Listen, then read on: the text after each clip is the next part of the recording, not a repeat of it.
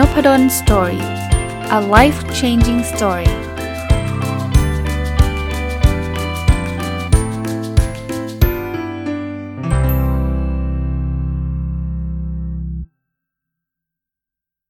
วัสดีครับ ยินดีต้อนรับเข้าสู่นพดล story พอดแคสต์นะครับ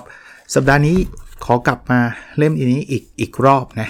ความลับของความสุขของคุณนิ้วกลมนะ ก็จะสลับไปนะ บางสัปดาห์ก็จะมีหนังสือเยอะหน่อย บางสัปดาห์ก็ขอ กลับมาเป็นหยิบประเด็นหยิบหัวข้อในหนังสือเล่มนี้เนี่ยมามาเล่ามาชวนคุยนะครับวันนี้จะเป็นตอนของความลับของความเข้าอกเข้าใจ ผมว่าจริง ๆ เรื่องความเข้าอกเข้าใจเนี่ยเป็นสิ่งสำคัญของชีวิตเลยนะ เพราะว่าบางทีรักกันอย่างเดียว แต่ว่าไม่เข้าใจกันมีนะครับ ทุกคนก็รักนะ เป็นห่วงเป็นอะไรกันแต่ว่าไม่ไม่เข้าใจอีกฝ่ายหนึ่งบางทีก็กลายเป็นเป็นสิ่งที่น่าเสียดายนะครับ ความรักบางอย่างมันก็ไม่พอนะมาดูกันนะครับ อันแรกเลยคุณนุกรมเขียนไว้ว่าความใจกว้างทำให้กิจการของเราเป็นมิตร จริงๆ ความเข้าอกเข้าใจเนี่ยไม่จำเป็นจะต้องเป็นเรื่องของคู่ชีวิต เป็นเรื่องของแฟนกันเท่านั้นนะอย่างเราเข้าใจลูกค้าเราใจกว้างกับเขาเนี่ยจริงๆแล้วเนี่ยจะทำให้กิจการเราดูดูดูน่ารักอะ่ะดูเป็นมิตรอะนะใจกว้างไม่ได้แปลว่าต้องยอมให้คนเอาเปรียบ แต่ว่าบางอย่างเขาเรียกว่ายืดหยุ่นได้ flexible ได้ ก็ก็ ลองดูครับลองดูนะบางคนจะจะเวลาพูดถึงใจกว้างก็จะคิดแบบว่าโอ้โหอาจารย์ถ้าแบบปล่อยให้เขาได้เงี้ยเดี๋ยววันหลังเขาก็เอากันใหญ่อะไรเงี้ยก็เข้าใจอะ่ะคือมันก็มีเส้นบางๆ ระหว่างความใจกว้างกับการที่มันปล่อยปละละเลยนะครับ แต่ว่าลองลองดูก่อนว่า เราเราเราเคี่ยวแค่ไหนเนาะคือถ้าเกิดเราเคี่ยวมากไม่ได้ทุกอย่างจะต้องเป็นไปตามกฎระเบียบเป๊ะเป๊ะเป๊ะเป๊ะฉันจะไม่ยอมขาดทุนให้เธอสักบาทเดียวฉันก็ไม่ยอมอะไรเงี้ยมันก็ถูกต้องแหละ จริงหนูทำผิดเหรอ ผมทำผิดเหรอก็ไม่ผิด แต่ว่าสำหรับลูกค้าก็จะรู้สึกว่า โอเค ก็ก็ได้ฉันจ่ายให้เธอก็ได้ แต่ว่าจบกันตรงนี้เนาะเพราะฉะนั้นเนี่ยผมว่าลองดูหาจุดสมดุลให้เจอนะครับผมก็ไม่ได้บอกว่าโหยังไงไม่ต้องขายของอาจารย์แจกฟรีไปเลยใจกว้างมันก็อย่าให้ไปสุดโต่งขนาดนั้นนะครับ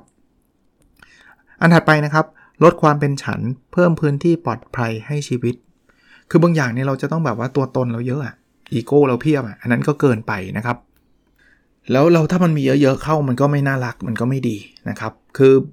คือผมว่าหนังสือ how to หรือหนังสือที่มีข้อแนะนำแบบนี้มันซ้ายมากไปก็ไม่ดีนะ ขวามากไปก็ไม่ดีนะครับ บอกไม่ให้มีอีโก้เลยกลายเป็นคนที่บอกว่ารู้สึกแย่รู้สึกด้อยนั่นก็เกินไปนะครับ หาจุดจุดที่ดีให้เจอนะแล้วก็ทำอะไรที่มันสบายใจเนี่ยผมว่ามันก็ดีนะ แต่ว่าถ้าอยู่กับเฉยๆมันก็จะอยู่แค่นั้นนะครับ ลองขยาย comfort zone ที่เขาเรียกพื้นที่ปลอดภัยอะนะครับให้มันใหญ่ขึ้นใหญ่ขึ้นใหญ่ขึ้นนะแต่ก่อนผมอาจจะสนุกกับการเขียนอย่างเดียว แต่วันนี้ผมก็ขยาย comfort zone ของผมกลายเป็นการพูดด้วย กลายเป็นพอดแคสต์เกิดขึ้นนะครับอันถัดไปครับรู้บทบาทตัวเองในแต่ละที่ จริงมนุษย์เรามีหลายบทบาทนะครับ แล้วว่าลักษณะนิสัยของเราในแต่ละบทบาทก็จะไม่เหมือนกันนะเอาผมยกตัวอย่างคุณในที่ทำงานกับคุณที่บ้านเนี่ยไม่ไม่จำเป็นต้องเหมือนกันนะ บางคนบอกไม่เห็นเป็นคนเดิมเลยก็ก็ใช่ไงเพราะไม่อยู่คนละที่ไงเราอยู่ในที่ทำงานเราอยู่ในบทบาทของหัวหน้า คุณอาจจะต้องเป็นบทบาทที่เข้มหน่อย บทบาทที่เป็นทางการนิดนึง ไม่ได้แปลว่าต้องดุนะครับ แต่ว่าคุณจะมาแบบกระโดดรถเต้นในที่ทำงานมันก็ดูแปลกๆปะมันก็ดูประหลาดมันผิดผิดที่อะบอกผมเป็นคนสนุกแต่ว่าคุณกำลังประชุมกับบอร์ดเนี่ยแล้วคุณแบบ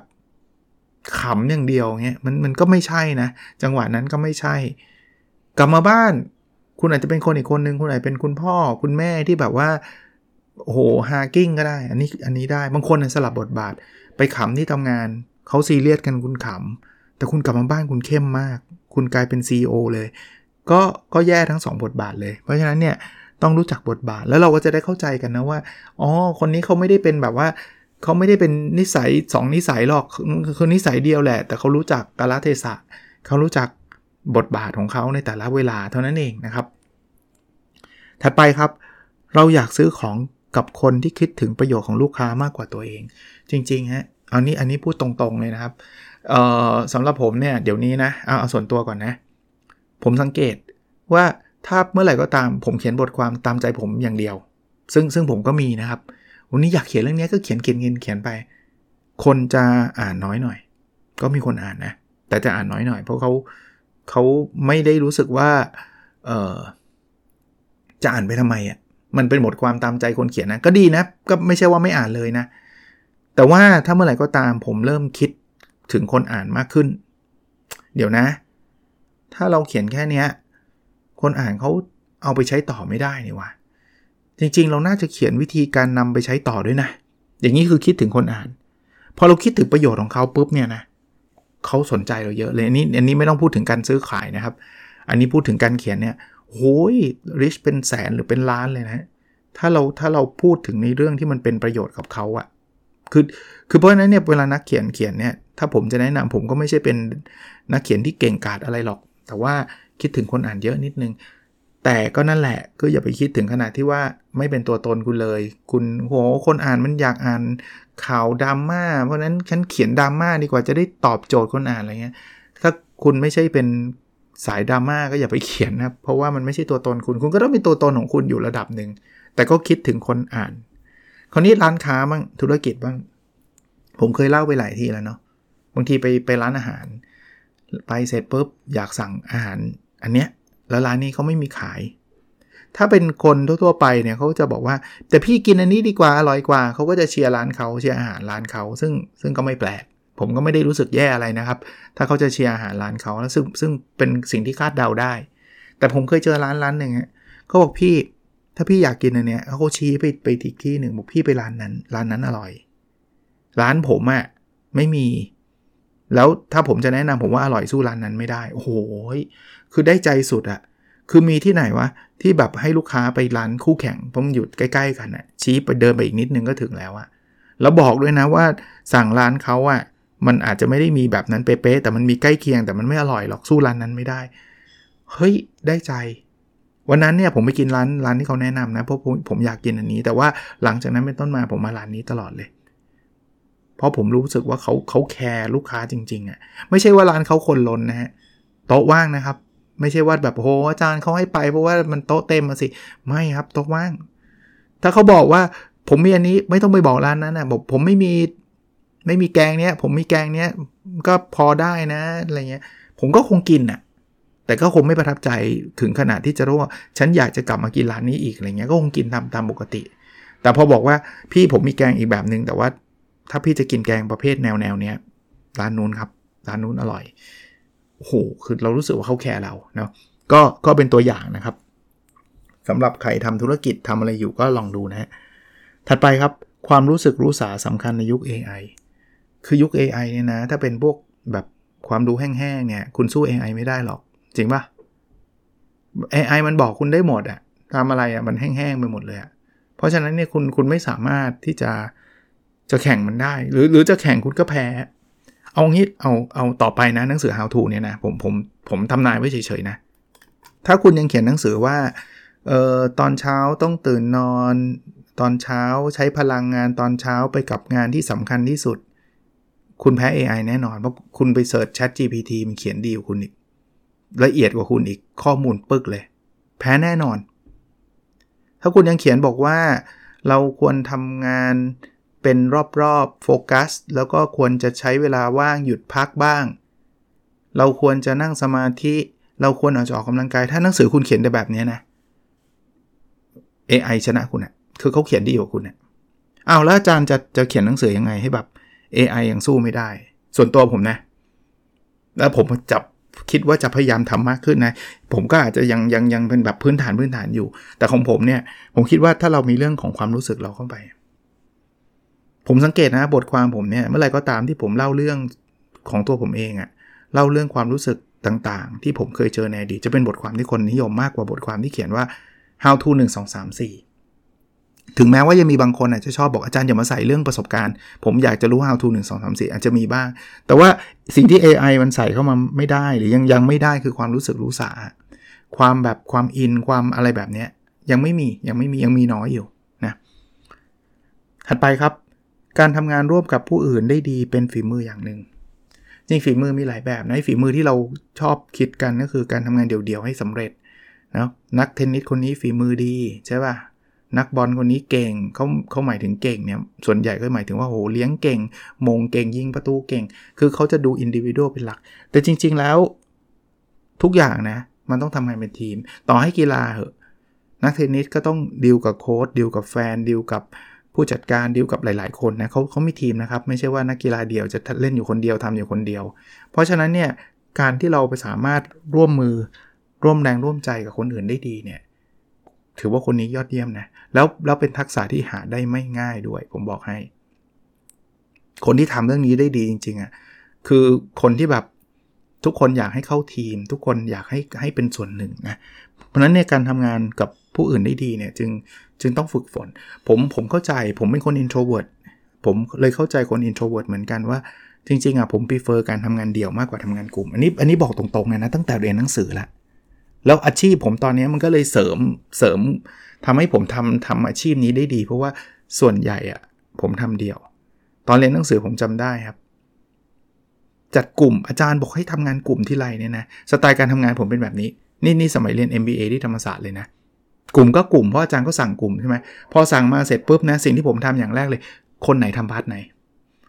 คือผมไม่ชอบการทำงานแบบนี้เลยนะอันนี้อันนี้เล่าให้ฟัง ผมไม่ชอบการทำงานแบบว่ามานั่งเจอกันตั้งแต่เช้าเอ่อเช้าวันเสาร์แล้วมานั่งคิดด้วยกันแล้วใครทำอะไรยังไงจนถึงตกเย็นอะไรเงี้ยจะเป็น type hangout กันทั้งวันนั่งคุยกันเมาท์แต่ไม่ใช่สไตล์การทำงานผม เพราะงั้นคนที่ที่ผมจะจัดกลุ่มด้วย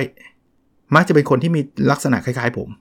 คือคือเราทำงานด้วยกันได้นะ แต่มาถึงปุ๊บแบ่ง 1 2 3 เจอกันสัปดาห์หน้า เอามารวมกัน ทุกทุกอย่างต้องเสร็จนะ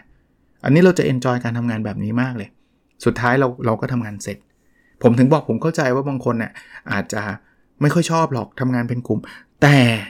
สุดท้ายเนี่ยคุณก็ต้องหลีกเลี่ยงไม่ได้หรอก คุณก็ต้องทำงานร่วมกับผู้อื่นให้ได้ดีอยู่ดี ถึงแม้สไตล์คุณอยากจะกลับไปทำงานเดี่ยวๆที่บ้านเนี่ย ปัจจุบันเนี่ยผมเป็นอาจารย์เนี่ยส่วนใหญ่ผมก็ทำงานเดี่ยว เพราะอะไรสอนก็สอนคนเดียวครับไม่ได้สอนเป็นกลุ่ม สอนอยู่คนเดียวทำวิจัยที่เขาเขาที่แล้วเคยเล่าให้ฟังว่า ผมตีพิมพ์วิจัยผมก็ตีพิมพ์ของผมอยู่คนเดียวส่วนใหญ่ด้วย ส่วนน้อยนะที่ทำงานวิจัยคนอื่นแต่ สุดท้ายผมก็ต้องทำงานเป็นกลุ่มได้ครับ เข้าไปประชุมเข้าไปแลกเปลี่ยนความคิดเห็น มันเป็นมันเป็นทักษะอย่างหนึ่งที่เราเราหลีกเลี่ยงไม่ได้ฮะเราจะบอกว่าเดี่ยวอย่างเดียวร้อยเปอร์เซ็นต์นะยากหน่อยนะครับถัดไปครับ การเจรจาที่ดีเริ่มที่ให้เกียรติคู่สนทนา จริงครับ ถ้าคุณคุณมาถึงคุณเหยียดเขาทันทีว่าเขาเป็นคนไม่รู้เรื่องเนี่ยเจรจาไม่จบหรอก ให้เกียรติเขาก่อนครับ ไม่ว่าเขาจะอยู่ในสถาสถานะใดสเตตัสใดนะถ้าเราเหยียดกันแล้วนะเรารู้สึกว่าเขาเป็นคนไม่ได้เรื่องทำไมเธอไม่เคารพฉันอะไรเงี้ยผมว่าการเจรจาแบบนั้นจบยากจบยากเพราะอีกฝ่ายหนึ่งก็เหยียดกับอีกฝ่ายหนึ่งเหยียดคือดูถูกเกียดหยามอะเพราะฉะนั้นเริ่มต้นให้เกียรติเขาเป็นคนเหมือนเราแหละ เขาอาจจะมีความคิดที่แตกต่างจากเรา แต่ว่าเขามีสิทธิ์ที่จะคิดแตกต่างจากเรานะมาอีกอันครับ ทั้งเราและเขาล้วนอยู่ในกลาบางแบบจริงครับ บางคนชอบไปบอกเขาคนอื่นว่า เธอกบในกลา จริง ๆ เราก็อยู่กลาเหมือนกันนะคนที่อยู่ในกลาไม่รู้หรอกว่าอยู่ตัวตัวเองอยู่ในกลาเขาอาจจะคิดว่าเราอยู่ในกลาเช่นเดียวกันแล้ว แล้วผมว่าบางทีบางครั้งเนี่ย ผมก็ต้องคิดเหมือนกันนะว่าผมอยู่ในกลาอยู่หรือเปล่า จริง ๆ นะครับ ทุกคนนะ ผมอาจจะมีกรอบความคิดบางอย่างที่มันปิดบังทำให้ผมมองไม่เห็นอีกมุมหนึ่งก็ได้ ผมผมอยากแนะนำหนังสือนะ หนังสือชื่อ Think Again ครับอดัมแกรนเป็นคนเขียนเนี่ย ผมว่า Think Again ไม่ใช่คิดแล้วคิดอีกธรรมดานะครับ เพราะถ้าเกิดคิดแล้วคิดอีกธรรมดาเนี่ยคุณจะคิดเหมือนเดิม คุณคิดว่าสิ่งนี้ใช่ คุณก็คิดอีกที คุณก็คิดว่ามันใช่ เพราะว่าคุณแทบไม่ได้คิดจริง ๆอะ่ะผมถึงบอกว่าเป็นทักษะที่มันว้าวมากอะ่ะ เพราะว่ามันมีหลายอย่างที่เราคิดเองเออเองว่าใช่ แล้วเราก็จะหาเหตุผลมาสนับสนุนตัวเองว่าใช่อีกอะคือเราเป็นคนไม่เปิดอะ่ะนั่นคือกาลานะ เพราะฉะนั้นเราอาจจะต้องนั่งคิดดีๆ ว่าไอ้สิ่งที่ฉันคิดว่าใช่ มันอาจจะไม่ใช่ก็ได้นะ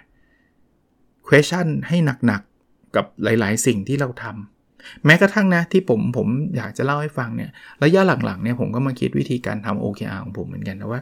เฮ้ยผมก็ทำแล้วมันก็ดีไปมันก็มันก็ผ่านมาด้วยดีนะแต่จริงมันดีจริงหรือเปล่า ผมควรจะต้องเปลี่ยนแปลงหรือเปล่าแล้ว ผมให้เวลาตัวเองสักประมาณ 6 เดือนเนี่ยถึงสึงสิ้นปีนี้ผมจะครบรอบลูป OKR 3 ปีของผมเนี่ยผมอาจจะมีวิธีใหม่ ๆ เกิดขึ้นก็ได้นะนี่นั่งคิดจริงจังนะครับ ทั้งๆที่จริงเป็นคนพูดคนเขียนหนังสือเรื่องนี้ด้วยซ้ำนะครับ แต่ว่ามันคือการ question ตัวเองนะครับ เราจะได้หลุดจากกลาของเราเหมือนกันนะครับ ถัดไปครับ คิดถึงคนที่อยู่อีกฝั่งของบานประตูเสมอ คือคือ empathy แหละ ถ้าใช้ศัพท์ภาษาอังกฤษง่ายๆ เร็วๆ ก็คือ เราอาจจะต้องเข้าอกเข้าใจเขามากขึ้นนะ บางทีเราทำอันนี้เราคิดว่ามันใช่ มันกระทบเขาหรือเปล่า เขาจะมีความคิดเหมือนเราหรือเปล่านะ คิดให้เยอะขึ้นอีกนิดนึงนะครับ หลายๆ อย่างเนี่ยเราเราเรามองมุมเราอะ เอาเอาเอาเอาถ้าผมนึกตัวอย่างเร็วๆนะก็คือความสัมพันธ์ระหว่างพ่อแม่กับลูกก็เหมือนกันนะเราก็จะคิดอยู่เสมอว่าสิ่งที่เราทำเนี่ยมันดีต่อลูกเรา เราหวังดีกับลูกเรา ซึ่งวันนี้ไม่มีใคร question คุณหรอก มันไม่มีพ่อแม่คนไหนบอกอยากให้ลูกแย่หรอก แต่ความหวังดีของเรามันดีกับลูกเราจริงหรือเปล่าเนี่ยอีกมุมหนึ่งเลยนะ เราเราไม่ค่อยกล้าคิดเรื่องพวกนี้เพราะว่ามันไปทำลายความเชื่อเราไง เราสอนให้เขาทำอนุนันนี้ เราบังคับให้เขาทำอนุนันนี้ เราหวังดีจริงครับผมไม่ได้เถียงเรื่องความหวังดี แต่ว่ามันดีกับเขาจริงไหมผมไม่ได้บอกห้ามสอนห้ามเถียงห้ามห้ามบังคับนะ แต่ว่าผมอยากจะเลสประเด็นขึ้นมาว่า ดีจริงๆไหมแล้วคิดจริงจังนะครับ คิดจริงจังไม่ใช่ว่า ก็ดีดีดีเพราะอะไร เพราะว่ามันดีไงอะไรเงี้ย อันนี้ไม่ค่อยได้คิด เอานะดีก็ดีเนี่ยพ่อพ่อพ่อแม่ก็เลี้ยงเรามาแบบนี้เราก็เลี้ยงต่อไป ไม่ได้แปลว่าพ่อแม่เลี้ยงเรามาแบบนี้แล้วมันจะดีเสมอไปนะครับ ต้องบอกแบบนี้ด้วยนะอ้าวอาจารย์ไม่ดีได้ไง ผมก็เนี่ยประสบความสำเร็จอยู่ เลี้ยงมาแบบนี้ประสบความสำเร็จ ถ้าเลี้ยงแบบนึงอาจจะสำเร็จมากกว่านี้ 10 เท่าก็ได้ เอาจริงปะเราไม่เคยมองมุมนี้นะแต่ก็ไม่ได้บอกว่าที่พ่อแม่เลี้ยงเราเป็นสิ่งที่ไม่ดี เพราะฉะนั้นคิดนะครับโอเค นี่คือความลับของความเข้าอกเข้าใจที่ผมสรุปมานะครับ สรุปเร็วๆอีกครั้งนะ ความใจกว้างทำให้กิจการของเราเป็นมิตรนะครับ ลดความเป็นฉันเพิ่มพื้นที่ปลอดภัยให้ชีวิตนะรู้บทบาทตัวเองในแต่ละพื้นที่นะครับเราอยากซื้อของกับคนที่คิดถึงประโยชน์ของลูกค้ามากกว่าตัวเองนะครับความรู้สึกรู้สาสำคัญในยุค AI นะการทำงานร่วมกับผู้อื่นได้ดีเป็นฝีมือนะครับฝีมืออย่างหนึ่งนะครับ การเจรจาที่ดีคืออย่าไปดูถูกเขานะให้เกียรติเขาทั้งเราและเขาล้วนอยู่ในกาลาเหมือนกันนะครับ แล้วก็คิดถึงคนที่อยู่อีกฝั่งของบานประตูเสมอ หนังสือถ้าอยากหาซื้ออ่านเนี่ย แนะนำเลยความลับของความสุขของคุณนิวกลมนะครับ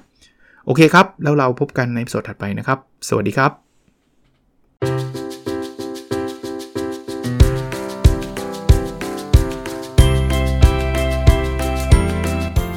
n o p a d o n Story a life changing story